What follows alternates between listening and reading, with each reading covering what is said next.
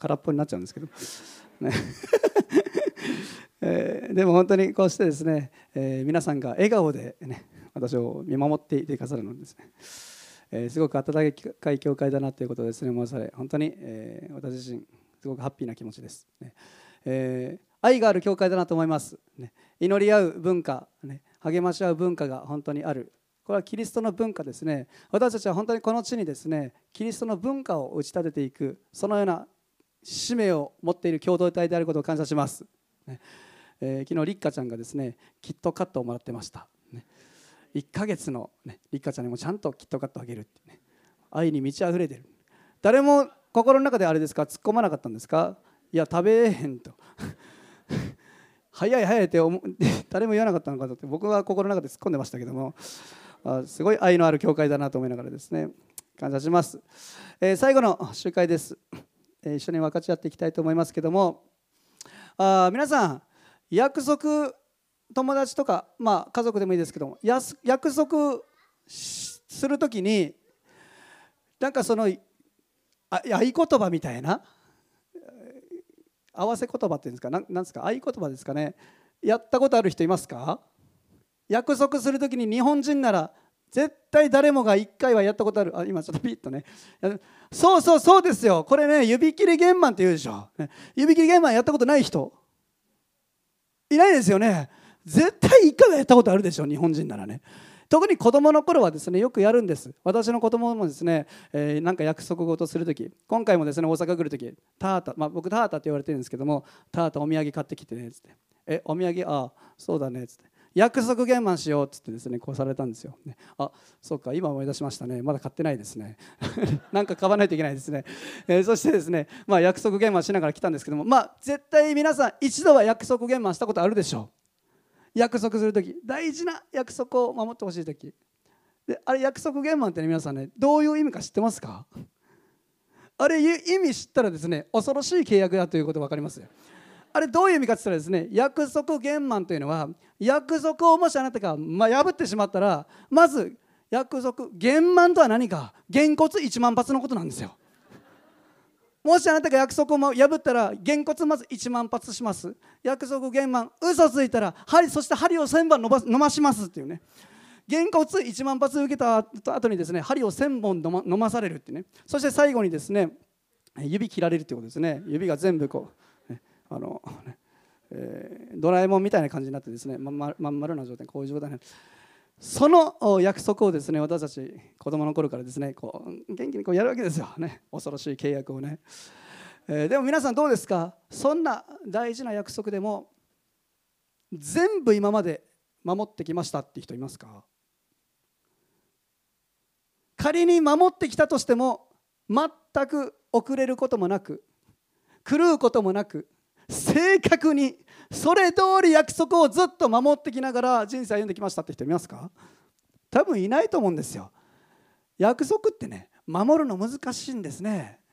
守りたいけども正確に遅れることなく全部守りきるっていうのは私たちは本当に難しいことなんです。でも皆さん聖書に書かれていることは全部ある意味で神の約束なんですよ。文字にしちゃってるから嘘つけないの。そしてその約束は全部正確に果たされている。アメ皆さん神様は約束を守る方なんです。遅れることなく今までもちゃんと約束を守ってきた方なの。そしてこれからも約束を守られる方。皆さんもし私たちがこのことをちゃんと知れば祈りが変わるんです。約束に基づいた祈りになるから。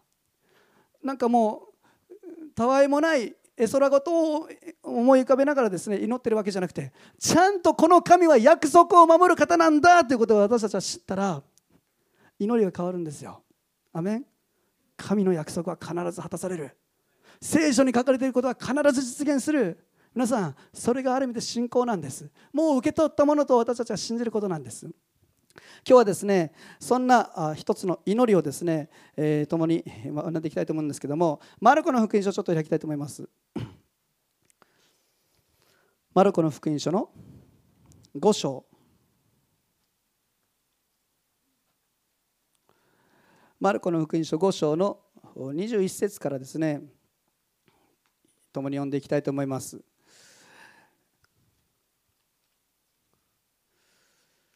マルコの福音書の5章の21節から、えー、まずですね24節までを読みたいと思います。えーと、私がですね読みます。ね、なので、えー、目で追ってですね一緒に聞いてほしいと思います。マルコの福音書5章の21節から24節イエスが船でまた向こう岸へ渡られると大勢の人の群れが身元に集まった。イエスは岸辺にとどまっておられた。すると街道管理者の一人でヤイロという者が来てイエスを見てその足元にひれ伏し一生懸命願ってこう言った。私の小さい娘が死にかけています。どうかおいでくださって娘の上に御手を置いてやってください。娘が治って助かるようにしてください。そこでイエスは彼と一緒に出かけられたが多くの群衆がイエスについてきてイエスに押し迫った。ちょっと飛びます。飛んで35節から。42節までまた読みます。イエスがまだ話しておられる時に街道管理者の家から人がやってきて言った。あなたのお嬢さんは亡くなりました。なぜこの上先生を煩わすことがありましょう。イエスはその話をの言葉をそばで聞いて街道管理者に言われた。恐れないでただ信じていなさい。そしてペテルとヤコブとヤコブの兄弟ヨハネの他は誰も自分と一緒に行くのを許しにならなかった。彼らはその街道管理者の家に着いたイエスは人々が取り乱し大声で泣いたりわめいたりしているのをご覧になり中に入って彼らにこう言われた。なぜ取り乱して泣くのですか？子供は死んだのではない。眠っているのです。人々はイエスを嘲笑った。しかしイエスはみんなを外に出しただその子供の父と母それにご自分の者友の者たちだけを伴って子供のいるところへ入っていかれた。そしてその子供の手を取って足りた組と言われた訳して言えば少女よあなたに言う起きなさいという意味である。すると少女はすぐさま起き上がり歩き始めた12歳にもなっていたからである彼らはたちまち非常な驚きに包まれた皆さん話この話知ってる人多いと思いますけども街道管理者のヤイロという人物がいたんですね。でこの街道管理者というのはですね何の人なのかって言ったらですね、まあ、イスラエルのですね、まあ、そこにねエリアキも来てますけどね。イスラエルがね。そうユダヤではですねこの街道シナゴーグというかですね、まあ、ユダヤ人たちのですねこの街道ですねそれはものすごい大事なものですよね。ユダヤ教たちのユダヤの人たちが礼拝するところですけどもそれを管理している人というのはですねやはりすごく重要な人物なわけです。でこの人はトーラーも管理している人なのでやはり相当重んじられている。すごく重要な人物。どちらかというと普段は立法学者とかパリサイ人たちとかユダヤ人の指導者たち側の方そっちに属する人たちなわけですよ。だからイエス様とは仲良しだったかといったらどうですか？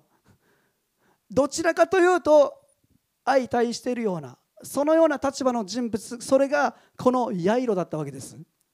そのヤイロの娘が死にかけていたって書いてるんですよ。命の危険にされされていたその中でヤイロがどういう行動をとっていったのかある意味で敵対しているようなイエス様に対してプライドを捨ててもイエス様元に言った話なんですけども3つのことを分かち合っていきたいと思います。1つ目にこの状況の中で彼が取った行動はですか？自分でイエス様のもとに行くってことだったんですよ。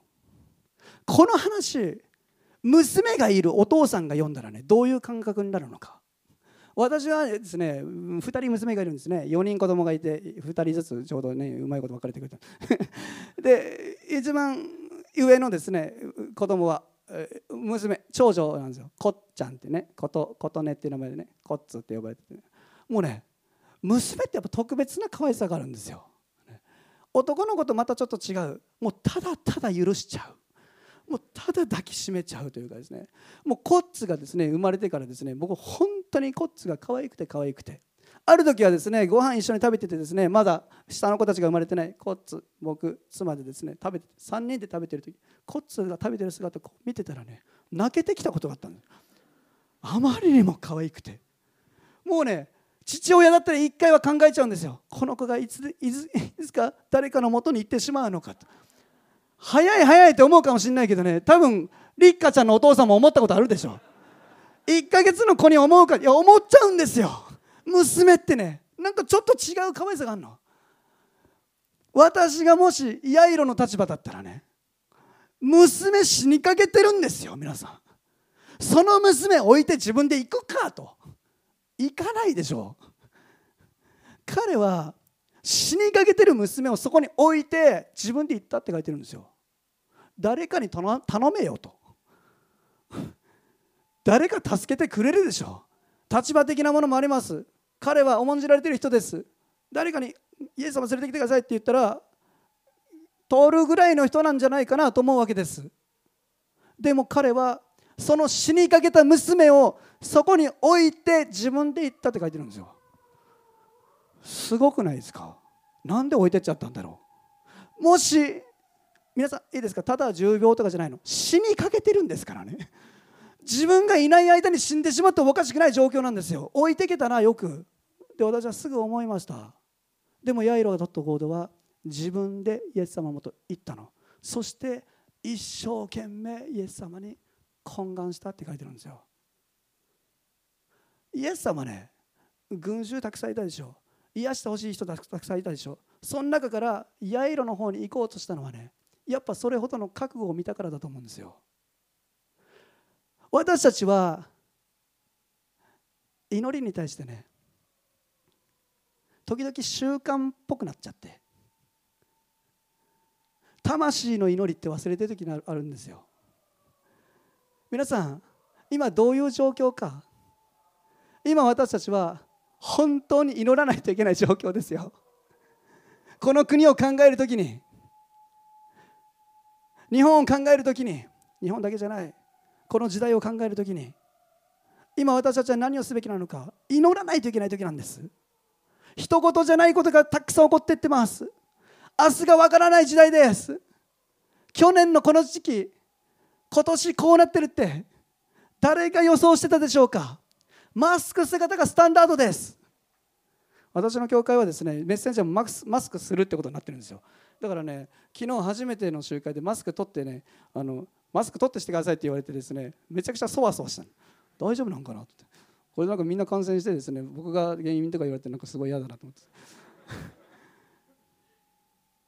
でもね普通は取ってやってたじゃないですか。いつの間にかそれがスタンダードになりいろんなことが変わり学校のカリキュラム仕事のやり方テレワークもう全く違う世界になってるでしょう。来年どうなりますか？また元に戻るんでしょうか？分かりません。どうなってるか。もう明日が分からない。来年が分からない。そういう状況ですよ。そんな時代ですよ。その中で日本の救い家族の救い私自身変えられていくこと。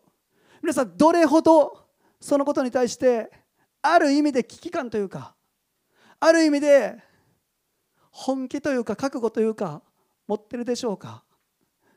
はっきり一つのこと言います。究極的にはあなたが祈らないといけないということなんです。どんなに教会に行って牧師先生に一生懸命祈ってもらったとしてもあなたがまずイエス様のもとに行かなければ動かないイエス様の心があります。彼の中でですね一つはっきりしていたことがあったの。イエス様というのがいくつかある手段の一つではなかったということです。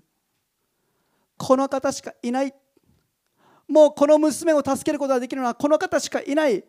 もうこの一つの望みしかなかった。だから死にかけている娘も置いてもイエス様もと行こうと思ったんですよね。皆さん私たちもはっきりしてるじゃないですか。イエス様しか救いがないんです。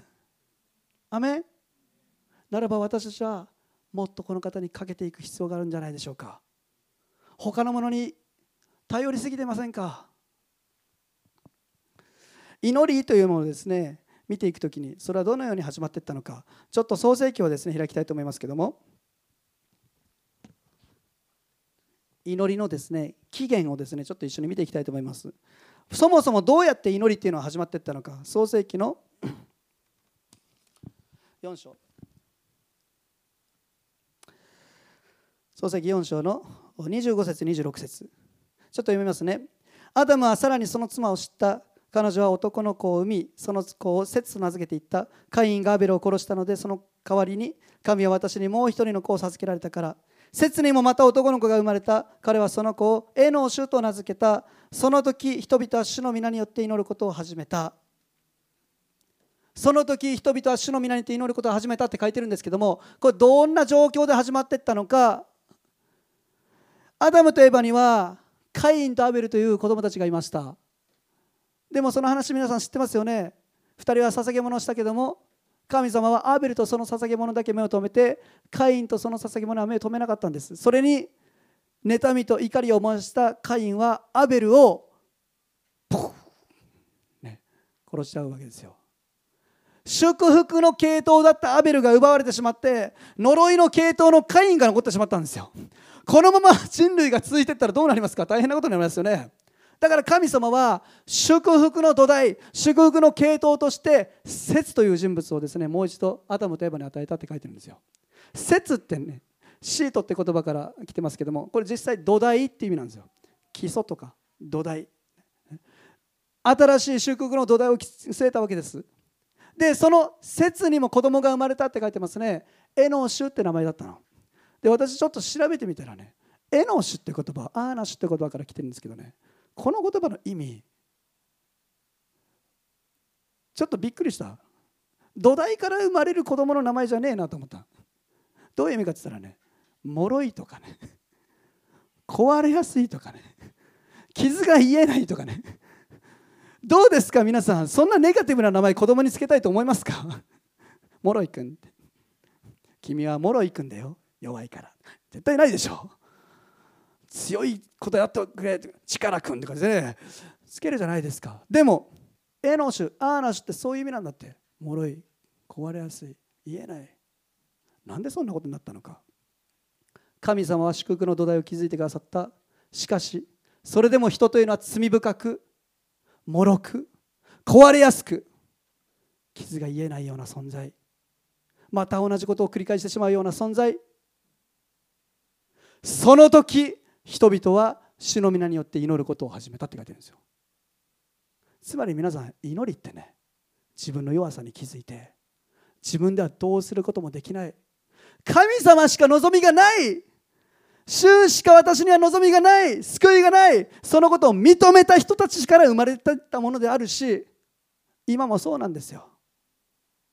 それを認めないと私たちって祈れない人なの。皆さん祈りというのはねイエス様が我が望みです。イエス様が私の希望それが祈りなの。その人たちが祈ることを始めてった。これが皆さん祈りの起源だったんです。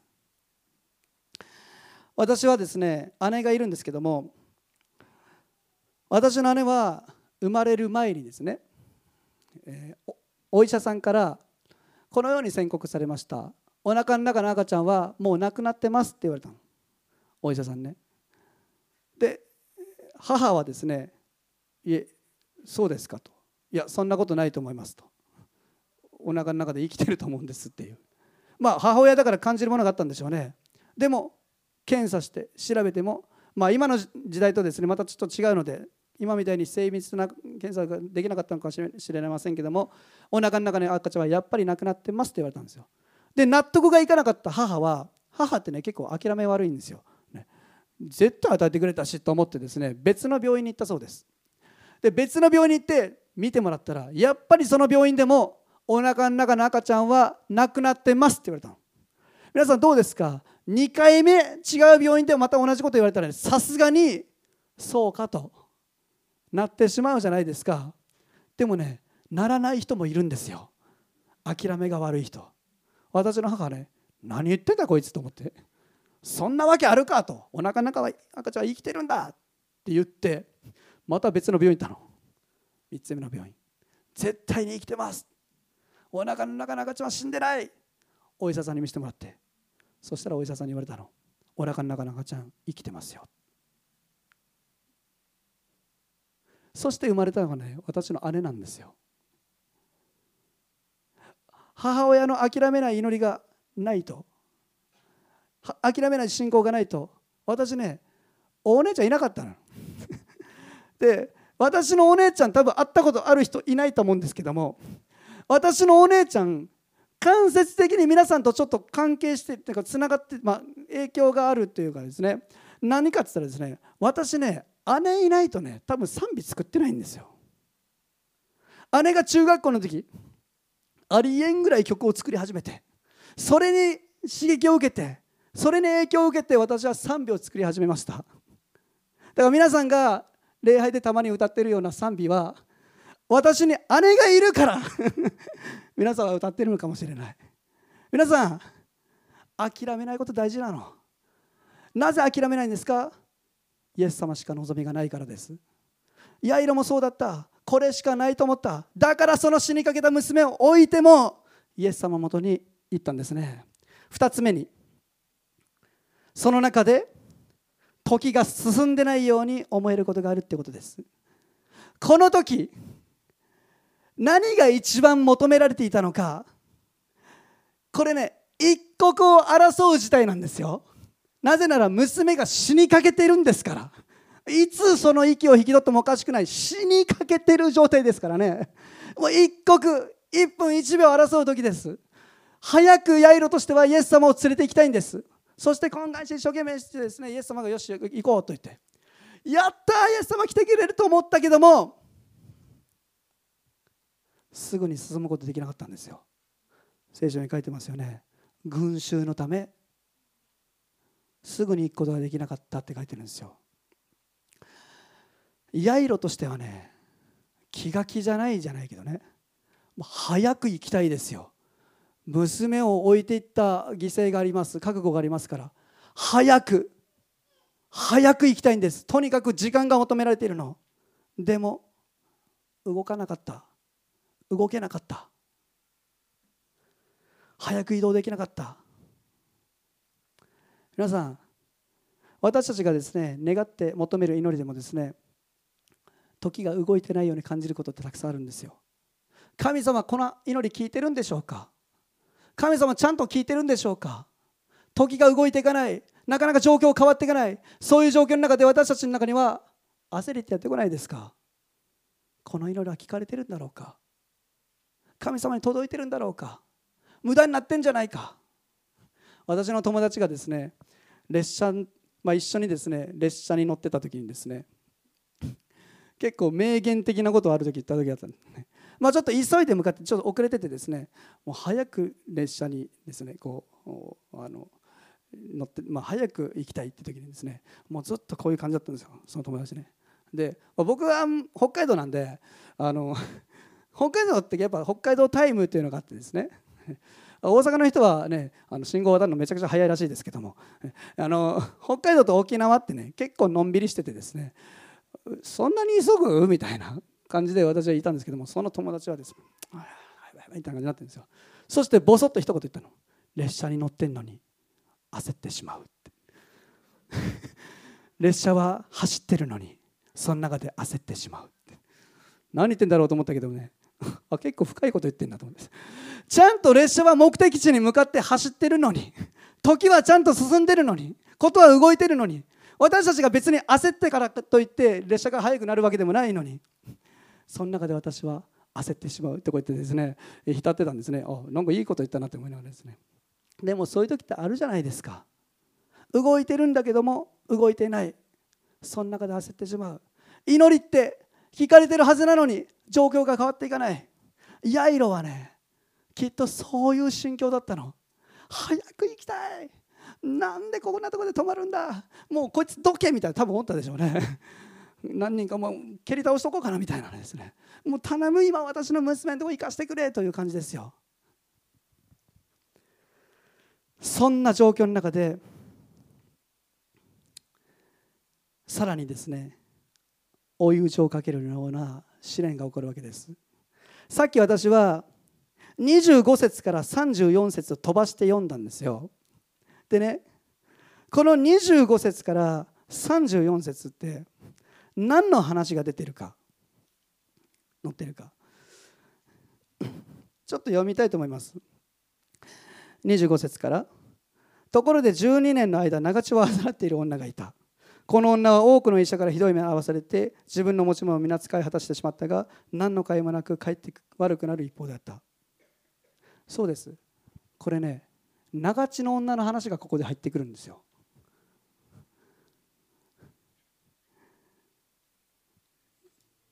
ヤイロとしてはね一刻を争う時代早く行きたい時にねイエス様がこう立ち止まるわけですよ。そして誰だ私に触ったのはみたいな話になっていくわけですよ。どうですか？ちょちょちょっと待ってくださいと。そっちじゃないでしょと。今娘でしょみたいな。そしてずっとやってるわけですよイエス様が。あのねこれ何かって言ったら違うミニストリーが始まってったのここで。ヤイロとしてはどうですか？いやいや今一刻争う事態ですと。早く行かないと死んでしまいます私の娘って時に。イエス様がずっとそこに手間取ってるわけですよ。誰だ私に触ったのはと。で弟子たちも「いやイエス様ちょっと今困ってますよあの人」みたいなですね。こんなたくさんいるのに分かんないじゃないですか。言ってるのにイエス様はずっと探してるんですよ。その中で一人の女の人がこうやって出てくるわけですよ。私ですみたいな。お前かみたいな。ヤイロとしてはどうでしょうか？はあと？いやいや何出てきてんだお前みたいな感じじゃないですか。そしてねこの話見てたらねその女の人は自分の身に起こったことを余すことなく話したって書いてるんですよ。結構尺取ったわけですよそこで。イエス様やり取りしてんのずっと。そうかそうか言いながら。これで私はみたいな。12年間みたいなやってるわけですよ。どうですかヤイロの気持ちとしては？いや分かると。君が辛いのは分かると。そんなに悲しかったんだね。でもと。いや娘死にかけてるからみたいな。頼むからもう話やめてくれみたいな感じじゃないですか。でもイエス様はその娘と向き合ってやってるわけですよ。ヤイロとしたらね私が先に言ったのにですよ。私の方が先に祈ってたじゃないですか。なんであの人の祈り先に聞かれてるんですか？みたいな感じですよ私が先に予約してたじゃないですか。神様私の方が必要があるじゃないですか。私の必要の方が大きいじゃないですか。私の方が圧倒的に困ってるじゃないですか。なんで私の祈りは後回しにしてあのなんでそんななんであの人の祈りは先に聞くんですか？みたいな感じじゃないですか。彼としてはね。結構怒りにも似たような何とも言えないような気持ちで彼はそれを見てたんじゃないかなと思うんです。私たちもあるじゃないですか。なぜあの人の祈りは聞かれて私だって同じようにいやむしろもっと困ってるじゃないか。そんな中でヤイロのもとについに一番聞きたくなかった知らせが来るわけです。使いの人が来て娘さんが死にましたって言われるの。皆さんどうですか？ヤイルとしては。だから言ったじゃんですよ。だから。イエス様あなたがもっと早く動いてくれたら。その長地の女性に対してもあんたさえ出てこなかったらですよ。だから言ったじゃん。早くしないと死んじゃうって言ったじゃん。彼の中でもう全部が崩れてったの。私このヤイロの気持ちすごい分かるんですよ。こういうことってあるからね。だから言ったじゃんですよ。なんで神様。希望なくなっちゃうわけですよ。言ってたじゃん。3つ目。そんなヤイロに対してイエス様が何と言ったのか。そんなヤイロに対してイエス様が言ったのはお読みします。36節。イエスはその話の言葉を聞そばで聞いて街道管理者に言われた。恐れないで。ただ信じていなさい。恐れないで。ただ信じていなさいって言ったの。ヤイロとしてはいやいや言ってももう亡くなったって聞いていますけど。もう亡くなったじゃないですか。手遅れじゃないですか。でもイエス様の中では何も終わってなかった。恐れないで。どんな状況でもただあなたがすることは私を信じ続けなさい。信じていなさい。そしてイエス様その娘のとこ行って彼女は死んでいるんじゃない。眠ってるだけだ。足りた組その娘を起こしたんですよ。ピアノ弾いてもらっていいですか？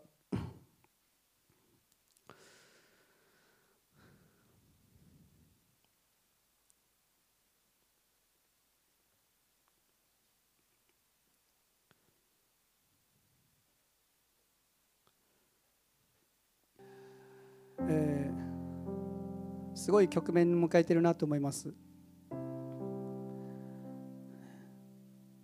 何が起こってか分かんないような時代。私たちはですね恐れる要素を探したらいっぱいあるんですよ。でもねイエス様はねそこに光を見出してくださる方です。ヤイロどんな気持ちだったんかな。恐れないでただ信じていなさい。信じれたんでしょうか。多分半信半疑なとは言っても現実は違うじゃないか。でもイエス様は実際にその娘を生き返らせるわけです。信仰ってね時には恐れとともにあるんですよ。疑いとともにあるんですよ。でも何が光を開いていくのか道を作っていくのか。イエス様の御言葉しかないの。恐れないでただ信じていなさい。恐れないでただ信じていなさい。私は本当にこの御言葉を受け取った時にこれは私自身にもそうですけども日本この国に語られている主の言葉だなということを受け取りました。状況は変わっていかないように感じる。むしろもっと悪化しているような感じがするかもしれない。しかしイエス様はその中でも私たちに語ってくださるんです。恐れないでただ信じていなさい。焦ってもしょうがない。私たちがするべきことはただこの方を信じ続けることです。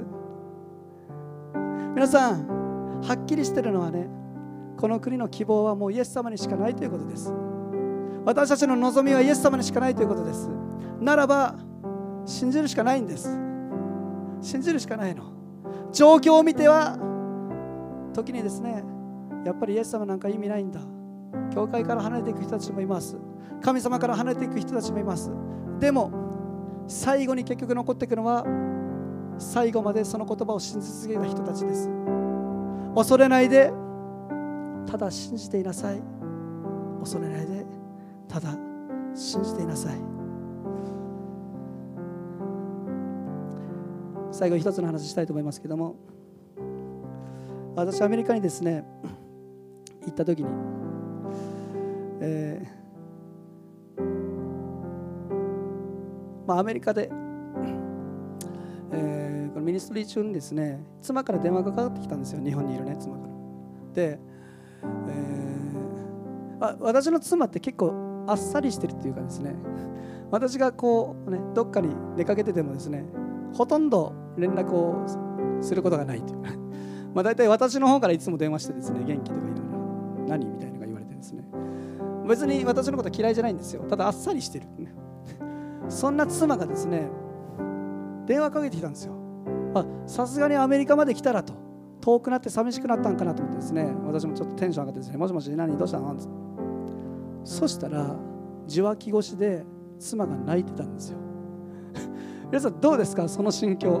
その状況。え？何？何？何？みたいな。めったに泣くことがない妻が泣いている。かけてくることがほとんどない妻が電話かけてくる。これただ事じゃないことが起こったって分かりますよね。そして泣きながら妻が言うんです。ごめんねって言うんですよ。え何何何みたいな。別れを切り出されるんじゃないかみたいなね。でどうしたどうした？そしたらこう言うんですね。こっちゃんが先ほど出てきましたコッツですね。こっちゃんが救急車で運ばれたって言うんですよ。はいと。何どうしたの？って。どういうこと？実はですね友達ん家に遊びにみんなで行った時にその友達の家のリビングで遊んでたそうです子供たちね。でそのリビングはですねその家の2階にあってでその2階のリビングにはドアが窓がついてたそうなんですね。でまあ、私の妻はですねその家に行ってからですねすぐに子供たちにこの窓は絶対開けちゃだめだよとこういう開くこれ開けたら危ないから下落ちちゃうからって言って注意したんですけども、まあ、実はですねコッツの弟の、ね、私の長男ですね英樹っていうですねアホがいるんですよ。そいつマジでですねダメって言ったらやりたがる、ね、本当にどうしようもないアホなんですけども英樹がそのドア窓を開けて遊んでたんですよ。で開けっぱなしてしてわーって去ってって。こっちゃんその時まだね4歳ぐらいだったもそれを見たコッツがですねあ英気開けてったと。このままだったら英気怒られるなと思ったの。だから閉めないといけないと思って。その窓に手を伸ばしたんですけどもこっちゃんは体がすごく小さい子です。手が届かなくてこんな風にやってたらですねそのままその窓から落ちちゃったって言うんですよ。高さは3メートル以上下はコンクリートでした。骨が病院に運ばれてる。で私ねアメリカにいたからねすぐ行くわって言えないでしょ。はあと。頭真っ白になって。そうなんだと。妻言ってます。ごめんね。ごめんね。私が見てなかったから。いやいやそんなことはもういいから。とにかく祈るしかない。っつって分かったよ。とまたじゃあ状況悪かったら教えて。っつって電話を切って。私頭真っ白で。もうミニストリーどころじゃないんですね。どうしよう。神様助けてください。こっちゃんの命守ってください。神様助けてください。こっちゃんの命守ってください。神様絶対にこっちゃんが死なないように。神様に命祈り続けてる中でですね神様から私意外なことを聞かれたの。はっきりと神様が今このことを聞いてきてるってことが分かった。何聞かれたかと言ったらですねもし私がこっちゃんを助けなかったとしたらあなたは私を信じることをやめるか？って言われたんですよもしこっちゃんを助けなかったとしたらあなたは私を愛することをやめるか？って言われた。でいやちょっと待てと。今そういう状況じゃないと。こっちが助かるか助からないかの話をしてるんだとね。死んでしまうかもしれないじゃないかと思ってですね。いや神様といや何言ってんですかと。こっちゃん助けてください。みたいな。でも私の心に神様が何度も何度もかかりかけてくる。そういう思いしか来ない。それはもしこっちゃんが助からなかったらあなたは私を信じるのをやめるか。私を信頼するのをやめるか。私を愛することをやめるか。っていう声だったで私ねこれはもう神様助けないって言ってるのと同じじゃないかと。助ける気ないんじゃないかと。涙が流れてきてこっちゃんとの思い出を思い出して。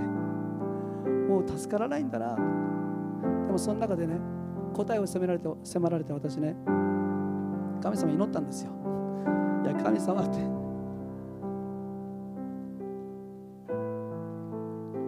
もしこっちゃんが助からなかったとしてももしこれでこっちゃんが助からなかったとしてももちろん私はあなたを信じ続けます。あなたを信頼します。あなたを賛美します。あなたを愛します。こっちゃんが生きるか死ぬか関係なく私にとってそれでもあなたは望みです。私にとってそれでもあなたは揺るがない岩です。私はそれでもあなたを信頼しあなたについていきます。お祈りした時に平安が与えられたんです。なんでか分かんない。状況は変わってないんです。むしろどうなってるか分かんない。妻の連絡が全然来ないし悪化してるんじゃないか。いろんな悪いことも想定するかもしれない。でもイエス様にそのことを告白した時にふわ平安があった。そしてね妻から電話が来たんですよ。もしもしって言って。どうなった？妻が言ってる。こっちゃん無傷だったって言うんですよ。ちょっと待ってと。それ3メートル以上の高さだったんだよね。そうだよ下コンクリートだったんだよね。そうだよ無傷だったの。無傷だった。もう一回調べろと。私がちょっと不信仰になってです無傷なわけないじゃないかと。4歳の子供だぞと。ちっちゃい子供だぞと。無傷なわけない。もう一回調べた方がいい。いや調べた。何回も調べてもらった。無傷だった。こっちゃん何にもなってなかった。えー、いろいろ話を聞いてたらですねいろんなこと分かってきて救急車で運ばれている中でこっちゃんねパタッと動かなくなったそうです。妻も救急隊員もどうしよう。急いで調べたら救急隊員が言うんですね。あ寝てますね。あそうですか。病院に着いてこっちゃんのねお腹がどんどん膨れてきたんだって。もしかしたら内臓が破裂してるかもしれない。何かが爆発したかもしれない。急いで調べましょう。調べて。分かったの。あガスが溜まってました。おならが溜まってただけだった。あと皆さんねこっちゃん無傷だったんですよ。何にもなかったの。いまだに私はね何があったんだろうかその時。こっちに聞いたんです。後からね。こっちゃん窓から落ちた時どんな感じだったの？こっちゃん答えたんですよ。空を飛んでいるようだったってね。I can fly だった私は思うんですよ。もう見つかいしかないと。私いつも家を出る時にはですね子供たちと輪になって祈るんですね。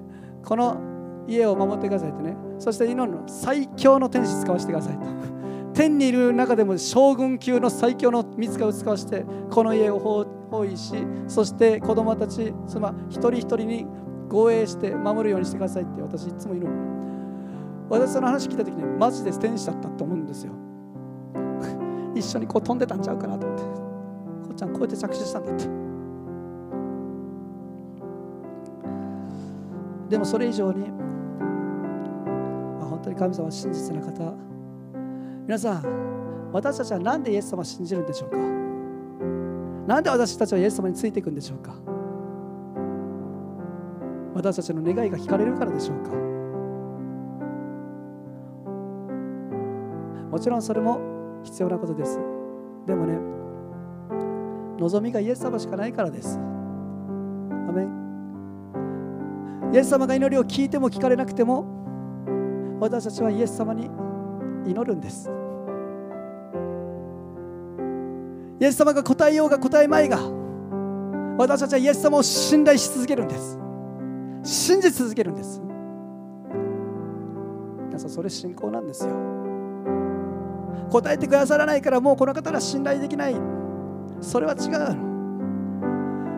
状況が変わらないからもうイエス様を信頼できない。それも違う。何があったとしても私たちは信じ続けるんです。なぜですか？イエス様が言われたからですよ。恐れないでただ信じていなさい。その御言葉があるからです。だから私たちはね祈りましょうよ。信じ続けましょうよ。私たちが変わっていくこと私の家族が救われていくことこの日本が救われていくこと癒しを必要としている人人がいるならば癒されること状況が変わらなくてももし悪化したとしてもイエス様の御言葉を信じ続けるんです。恐れないでただ信じていなさい。恐れないでただ信じていなさい。イエス様が私たち一人一人語ってくださるならばその御言葉に私たちの望みを置きたいと思います。希望を置きたいと思います。これしか私たちには希望がないんです。望みがないんです。アメン。一言お願いします。イエス様感謝します。イエス様こそ私たちの望みです。私たちの命をあなたにかけます。イエス様どうぞ。信仰を与えてください。今イエス様以外のものに私たちがもし望みを置きより頼んでいたならば今日本当にあなただけ見ることができますように。たとえ状況が変わらなかったとしてもたとえ私たちの目に見えることが動いていかなかったとしてもそれでもあなたが言われるならば恐れないでただ信じていなさいと。私たちはその言葉を信じ祈り続けるものでありますように助けてください。そして家族を救ってください。救われてない家族を救ってください。日本を救ってください。癒してください。どうぞその祈りを今日一人一人に与えてくださいますようにお願いします。感謝しイエス様にいたします。アメン。立ちましょうか。一曲共に賛美していきたいと思います。